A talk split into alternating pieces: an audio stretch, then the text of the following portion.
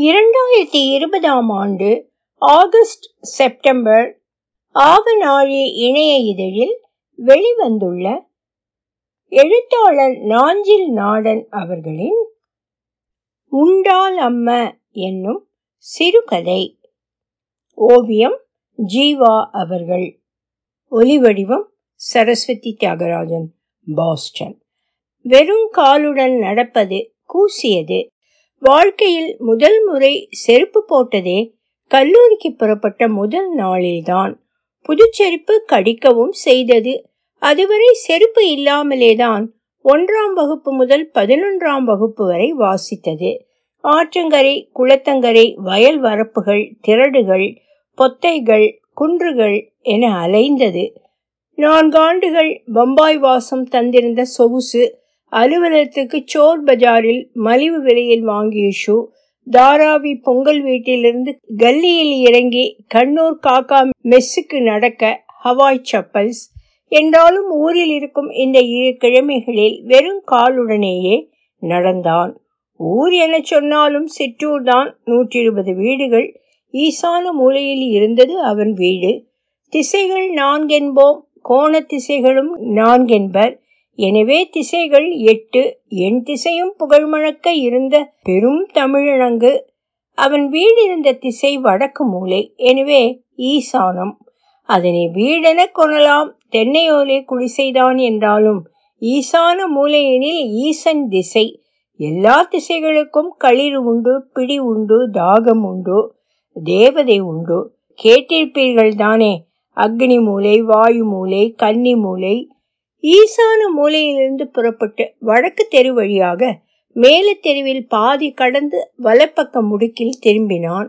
அம்மன் கோயிலுக்கு போகாமல் சாத்தான் கோயிலுக்கு போகும் குறுக்கு வழி அது. முடுக்கின் வலது வசம் களத்தின் சுற்றுக்கட்டு சுவரை ஒட்டி இயக்கி அம்மனுக்கு சின்ன பீடம் முடுக்கின் தரைமட்டத்தில் இருந்து மூன்றடி உயரத்தில். கச்சிலை அல்ல உடைந்த செங்கல் வைத்து மண் பிசைந்து உருட்டி செய்த உருவம் கூம்பு போல் தாமரை பூ போல முகத்துக்கான வடிவம் மஞ்சளை பூசி சிவந்திருந்தது உருவம் வெள்ளியில் செய்த கண் மலர்களும் மூக்கும் வீரப்பற்கள் தெரியும் வாயும் உடைமைக்காரர் வீட்டில் இருக்கும் பெட்டகத்தினுள் வெள்ளி என்பதால் திருட்டு போய்விடும் என்பதால் மக்கள் தலைவர் என்ற போதிலும் கட்டும் காவலும் இல்லாதிருக்குமா? அன்று மாத பிறப்பா நாளென்ன கிழமை என்ன என்பதெல்லாம் நினைவில் இல்லை அதிகாலை நாலு மணிக்கு அப்பா இறந்து விட்டார் என்று விரைவு தந்தி வந்தது. விடிந்து பணம் புரட்டி மத்தியானம் ஒன்றே முக்காலுக்கு புறப்படும் பம்பாய் சென்னை ஜனதா எக்ஸ்பிரஸ் பிடித்து மறுநாள் மாலை சென்னை சென்ட்ரலுக்கு வந்து எழும்பூருக்கு மாறி திருநெல்வேலிக்கு ரயில் ஏறி அடுத்த நாள் காலை நெல்லை சந்திப்பில் இறங்கி பேருந்து பிடித்து நாகர்கோயிலில் இறங்கி ஊர் வந்து சேரும் போது மத்தியானம் ஆகிவிட்டது. எதற்காகவும் எதுவும் நில்லாது. மூத்த மகனாக இருந்தும் எழுவரில் ஒருவன் கொள்ளி வைத்தான். எரித்து சாம்பலாக்கி பழையாற்றில் கரைத்தும் ஆயிற்று. நீற்றை புனைந்து நீராடப்போம் ஆற்றில் கிடந்து அழுதாலும் நினைப்பு அழியுமா? புறப்பட்ட நாளில் இருந்து நாள்கிழமை விடுமுறை எதுவுமே மனப்பதிவில் இல்லாமற் போயிற்று. துட்டி வீட்டு கிழமை முறைகள் என்பது வியாழனும் ஞாயிறும். இரண்டாவது ஞாயிறில் பதினாறு அடி எந்திரம் என்னும் கல்லெடுப்பு நன்மைக்கு இருத்தல் மறுநாள் எண்ணெய் தேய்த்து குளித்து இறைச்சி கறி. அந்த செலவுக்கு அம்மையின் உடன் பிறந்தார் தர வேண்டும். அம்மாவுக்கு அப்பாவின் மூத்த குடி அண்ணன்களே உண்டு. அவர்களுக்கு ஆரிய நாடு. குற்றிச்சல் கிராமத்திலிருந்து செத்த துட்டிக்கே கூட வரவில்லை. இன்றைக்கு செவ்வாய்க்கிழமை என்பதன் அடையாளமாக இயக்கியம்மன் பீடம் இருந்தது. புதிதாய் சாத்திய மஞ்சனை அரளிப்பூ மாலை. உதிரி மலர்கள். தலைவாழை தும்பில் மூன்று பேயன் பழம் பாக்கு வெற்றிலை. ஒரு பழத்தில் குத்தி வைத்து எரிந்து கரிந்து போன ஊதுபத்தி. ஒற்றை வெற்றிலையில் திருநீரு. சிறியதோர் வாழை இலை துண்டில் ஈரக்கப்பை அரிசி பாயசம். இயக்கியின் சுடலையின் பட்டனின் அரிசி பாயசத்துக்கு அலந்து கிடந்தது நாவு. பள்ளிப்பருவமெனில் பேயன் பழங்களை நிக்கர் ஜேபில் திணித்து கொண்டு பாயசத்தை கையில் இலையோடு எடுத்துக்கொண்டு சாத்தாங்கோயில் பின்புற மறைப்புக்கு பூனை போல் போயிருப்பான். ஒருவேளை பசி ஆறி இருக்கும். பம்பாய்க்கு போன பௌருசும் ஒரு மனத்தடையை ஏற்படுத்தி இருந்தது. மேலும் அவன் நடந்து போன அதே முடுக்கில்தான் நான்கு வீடுகள் தாண்டி அவன் காணப்போகும் இருளப்பிள்ளை வீடு இருந்தது. இருளப்பிள்ளையை ஊரில் குழுவுக்குரியாக கேரளா கொம்பையா என்பார்கள். நெடுங்காலமாக அவர் கொடு மலையாள குடியிருப்பு என்பதால் அப்பா அவரை அண்ணன் என விழிப்பார். ஆகவே அவனுக்கு அவர் பெரியப்பா. வேறு உறவென்று ஒன்றுமில்லை. அப்பா என அண்ணன் விழித்தவரை பெரியப்பா என்றும் அத்தான் என விழித்தவரை மாமா என்றும் அழைத்தான் இவன். ராமையா ஆசாரி நல்லமுத்து தேவர் கிருஷ்ணகோனார் எல்லோரும் பெரியப்பா அம்மாவுக்கு மீன் விற்க வரும் கோம்பை துணி விற்க வரும் ரகுமான் சாஹிபு எண்ணெய் வாணிபம் தானு செட்டியார் எல்லோரும் அண்ணன். எனவே அவனுக்கு மாமா பெரியப்பா எனும் விழி தாண்டியும் பன்னிரண்டு வயது முதலே கிராமத்தில் அவன் குருக்கன்மாரில் அவரும் ஒருவர். இருளப்பிள்ளைக்கு ஊரில் மேலப்பத்தில் இரண்டரை ஏக்கம் நிலம் உண்டு சம்பா வாசருமெண்டான் என இருபோகமும் நெல் அவர் வீட்டின் பின்புறம் ஒன்றரை ஏக்கரில் தென்னந்தோப்பு. அவர் நடந்து போன முடுக்கில் ஒட்டுப்பணி செய்த சுற்றுச்சுவர் கட்டிய படிப்புரை கொண்ட தட்டட்டி போட்ட மட்டுப்பா வீடு. அவருக்கும் தம்பிக்குமான இரு வீடுகளை பிரிக்கும் பொது முற்றம் கிணறு குலதெய்வத்தின் பீடம் கிழமேலாக. அவர் வீட்டு அடுக்களை தாண்டி புழக்கடை கடந்தால் வடக்கு பக்கம் சுவரின் கதவை திறந்தால் தோட்டத்துக்கு இறங்கும் படிகள். இருளப்ப பிள்ளைக்கு திருவனந்தபுரத்தில் கண்ணனூர் மாப்பிள்ளை முதலாளி ஜவுளி கடையில் கணக்கெழுத்து. பேட்டையில் வாயனசாலை கேசவ பிள்ளை சாலையில் வீடு. அங்குதான் நிரந்தர வாசம். பிள்ளைகள் நல்ல வண்ணம் படித்து ஆளாகி அரசாங்க உத்தியோகம். மகனையும் நல்ல இடத்தில் கெட்டி கொடுத்தார். யாவரும் அங்கேயே நிலை கொண்டு விட்டனர். கணக்கு பிள்ளை வேலையில் இருந்தபோது வயல் விதைப்பு நடவு அறுப்பு காலங்களில் ஊருக்கு வந்து பத்து நாட்கள் இருப்பார்.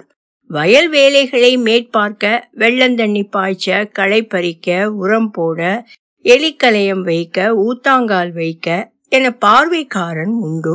அப்பா கண்ணில் கண்ட அற்ற குற்றம் சொல்வார் பணையேர் கொண்டு போவார் தோட்டப்பணிகள் செய்யும் காலத்து கூடமாட நிற்பார்.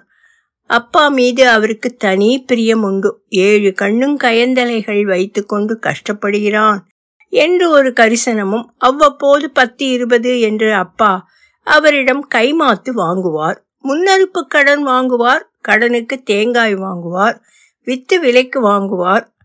வாழைக்குலை வெட்டினால் பூ தண்டு என்று கறிக்கு இனாமாக வாங்கி வருவார்.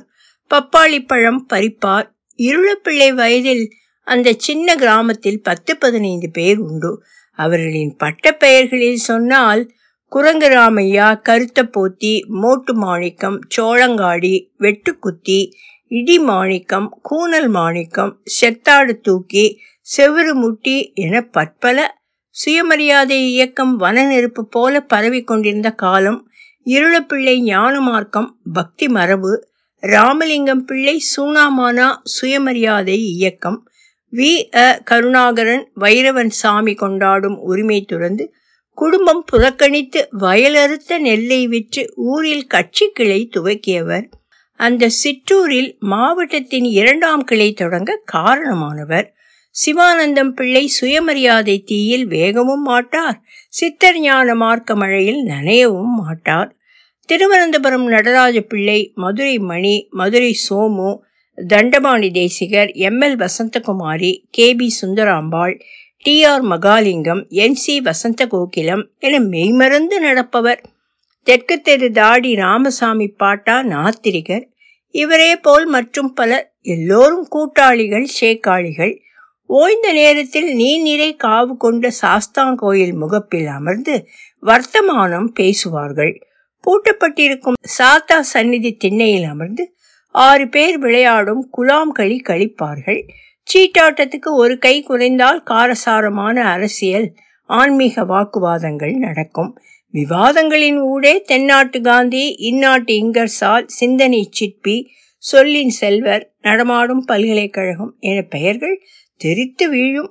சில சமயம் மாம்பழ புலிசேரிக்கு தொட்டுக்கொள்ள எது பொருத்தமாக இருக்கும் என்று வாதம் படர்ந்து எரியும். மாப்பிள்ளை முதலாளி கடையில் கணக்கெழுத்து வேலையிலிருந்து விடுபட்ட பின் நிரந்தரமாக ஊருக்கு வந்து சேர்ந்தார். தனியாக மனையாள் மக்களுடனேயே தங்கி போனாள். சாப்பிட என்று வைத்து இறக்கும் வேலையெல்லாம் இல்லை. அந்த சிற்றூரில் ஒரே ஒரு வெற்றிலை பாக்கு கடையும் ஒரே ஒரு சுக்கு காப்பி கடையும் உண்டு. கோழி கூவியவுடன் எழுந்திருக்கும் ஆடவர் பலருக்கும் பல்விளக்கியவுடன் தேநீர் தவிக்கும் பகவதி விலாஸ் காப்பி கடை காலை ஐந்து மணிக்கு திறக்கும். இருளப்ப பிள்ளை பகவதி விலாஸ் காப்பி கடையில் காலையில் ஆறு இட்லியும் இரண்டு ரசவடையும் தின்பார்.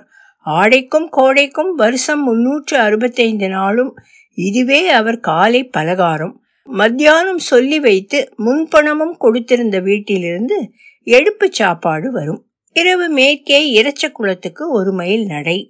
அந்த சுத்தமான வாற்று சாராயம் மாத்திய பின் சாலையின் விளக்கு கடையில் இரவு பலகாரம் தோசை அல்லது ஆப்பம் சில சமயம் இடியாப்பம்.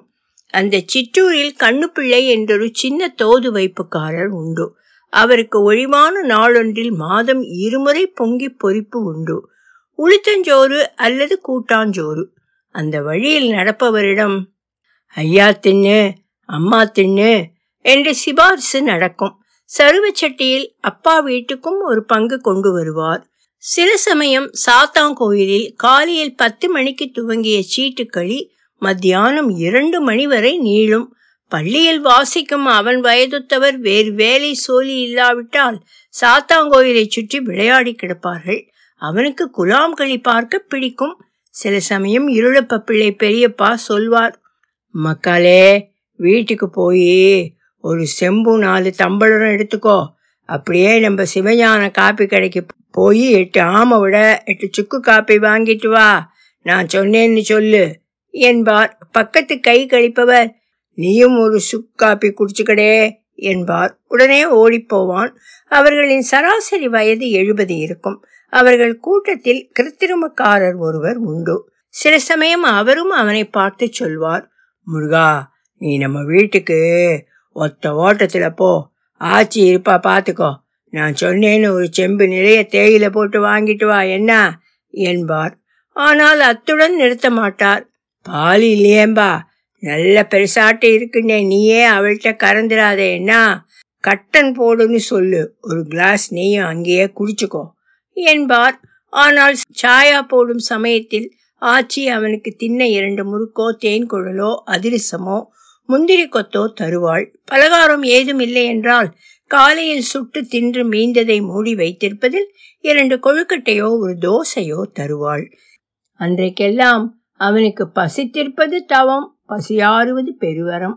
தர்பை புல் என்று சொல் வழக்கில் இருந்தது அன்று. நெருங்கிய நண்பர்களை குறித்த சொல். பம்பாய் மொழியில் சொன்னால் ஜிகிரி தோஸ்த். அவன் அப்பாவும் இருளப்ப பிள்ளை பெரியப்பாவும் தர்பை புல் என்பார்கள். என்றாலும் இழப்ப பிள்ளை உட்கார்ந்திருந்து சுரிகூடி உரத்து சித்தர் தாய்மாலவர் பட்டினத்தார் மஸ்தான் சாஹிபு பாடல்கள் பாடும் இடத்து அப்பா தென்பட மாட்டார் சொக்களை பேசும் சுயமரியாதைக்காரர்களை கிண்டல் செய்யும் சீட்டு கழிக்கும் இடங்களிலும் அப்பாவை காண இயலாது. அவருக்கு பதினோரு உருப்படிகளை கொண்ட குடும்பத்துக்கு சோற்றுப்பாடு பார்ப்பதே புரிந்தரனார் பெருந்தவம். சனிக்கிழமை தோறும் தலையில் எண்ணெயும் தோளில் சுட்டிக்கரை வடிசேரி துவர்த்துமாக திருப்பதி சாரத்துக்கு நடப்பார்கள் சாயும் காலம். பரிப்பா வயதினர் ஆறேழு பேர் அவன் வயதினர் இரண்டு மூன்று பேர். தேரேக்காலின் மேலக்கரையோரம் நடந்தால் திருப்பதி சாரம். பண்டு நம்மாழ்வார் காலத்தில் திருவன் பரிசாரம். நூற்றெட்டு திவ்ய தலங்களில் ஒன்று பெருமாள் திருவாழி மார்பர். வடமொழியில் சொன்னால் ஸ்ரீனிவாசன். அந்த பகுதியில் தானுமாலையன் மதுசூதனன் பூதலிங்கம் ஔவையார் போல திருவாழி என்னும் பெயரும் பிரசித்தம். தடத்து திருப்பதி சாரும் பிராமணச்சேரியில் இறங்கி கோயில் முன்புறத்தில் கீழ்ப்புறத்தில் கிடக்கும் தணுப்பும் ஆழமும் நீளமும் அகலமும் நீளமுமாக செவ்வகத்தில் கிடக்கும் தெப்பக்குளத்தில் உடுத்துணி நனைத்து நீராடி கோயிலுக்குள் நுழைவார்கள்.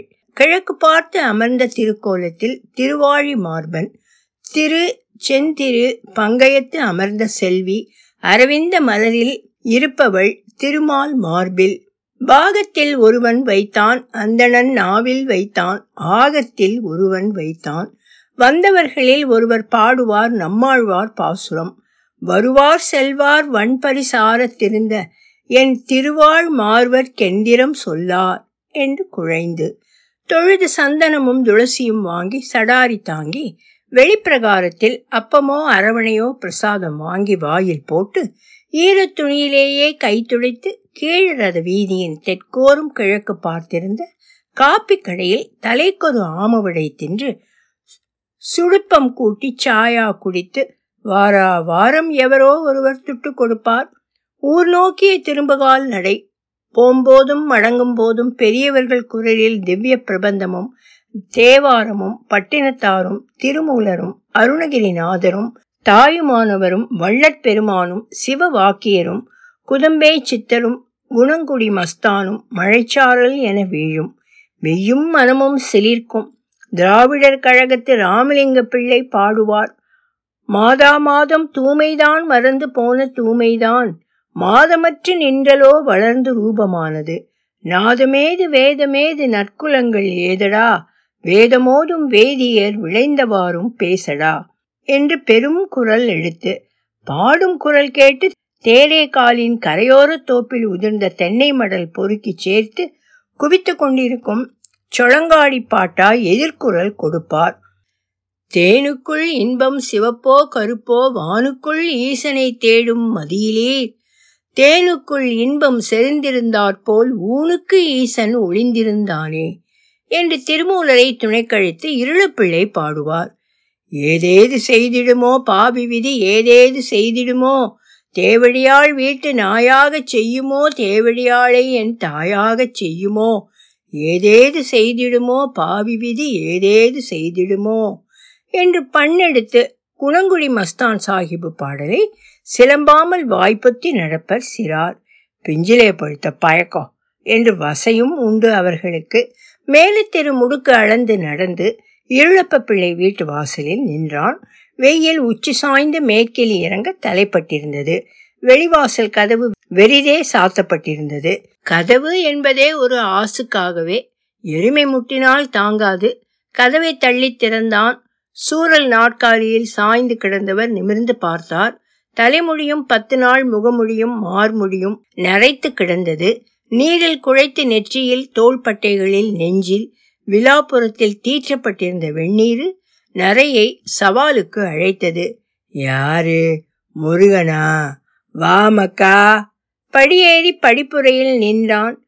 அண்ணா அந்த பெஞ்சிலே இருடே சற்று நேரம் மோட்டு வலையை வெறித்தார். கண்கள் சற்று சிவந்தாற்போல் இருந்தன. அவனுக்கும் தொண்டை அடைத்தது. நாளைக்கு பம்பாய்க்கு போறேன் பெரியப்பா. ம் கிணவதிக்க காரியமெல்லாம் முடிஞ்சிட்டு பொறுப்பா இருக்கணும்லே மக்கா. அம்மைய பார்த்துக்கிடணும் தம்பிகளை படிப்பிக்கணும். தைரியமா போயிட்டு வா என்ன? எல்லாம் முத்தாரம்மன் பார்த்துக்கிடுவா. சரிப்பா. ஐம்பத்தஞ்சு எல்லாம் சாவப்பட்ட வயசா. அவனுக்கு விதி முடிஞ்சு போச்சு. உனக்கு ஒரு கல்யாணம் செய்து பார்த்துருக்கலாம். சவம் கொடுத்து வைக்கல. உனக்கு இப்போ என்ன வயசாச்சு? இருபத்தொம்பது மெட்ராஸுனாலே பொண்ணு கெட்டித்தர மேலையும் கீழையும் பாப்பானுவோ பம்பாய்க்கு அனுப்ப எவன் பெற்று வச்சிருக்கானோ. இறுக்கத்துடன் குனிந்திருந்தான். அவர் பாடும் மஸ்தான் சாஹிப் பாடலே செவிப்பறையில் அதிர்ந்தது. ஏதேது செய்திடுமோ பாவி விதி ஏதேது செய்திடுமோ. சற்று மனம் தேற்றி கொண்டு சொன்னான். பின்னே ஒரு காரியம் பெரியப்பா. என்னடே என்னதுனாலும் மடிக்காம சொல்லு. அப்பா என்ன காரியம்னாலும் உங்ககிட்ட கேட்காம செய்ய மாட்டா. ஆத்திர அவசரத்துக்கு உங்ககிட்ட தான் நடவு கூலிக்கோ களை பறிக்கவோ உரம் போடவோ பீசு கட்டவோ கடன் வாங்குவா. முன்னறுப்பு நெல்லும் வாங்குவா. அதுக்கு வெடுக்கென கேட்டார். உங்களுக்கு எவ்வளவு திருப்பி தரணும்னு அம்மைக்கு தெரியல. இப்போ என்கிட்ட காசு இல்லை. எவ்வளவுன்னு சொன்னேன்னா நான் அடுத்த முறை வரச்சில மறக்காம கொண்டாந்து தந்திருவேன். மூகமுச்சென்று அவனை முறைத்து பார்த்தார் கண்கள் கனண்டு சிவத்து நரசிம்மம் போல் இருந்தது. எந்திரிலே சேரிக்கு விழா என்று உருமினார். அவனை முறைத்து முறைத்து பார்த்தார். ஆராசனை வந்த அம்மன் சாமி கொண்டாடி போல யாரு வாங்கின கடத்தை பாருலே தாரது? சின்ன பய புத்திய காட்டிட்ட பாத்தியா? நீ தீப்பேன்னு நினைச்சாலே என் தம்பிக்கு கடன் கொடுத்தேன். போ போயிரு இங்கிருந்து. சமுண்டி தள்ளிடுவேன் பார்த்துக்கோ என்றவாறு குமரி அழுதார்.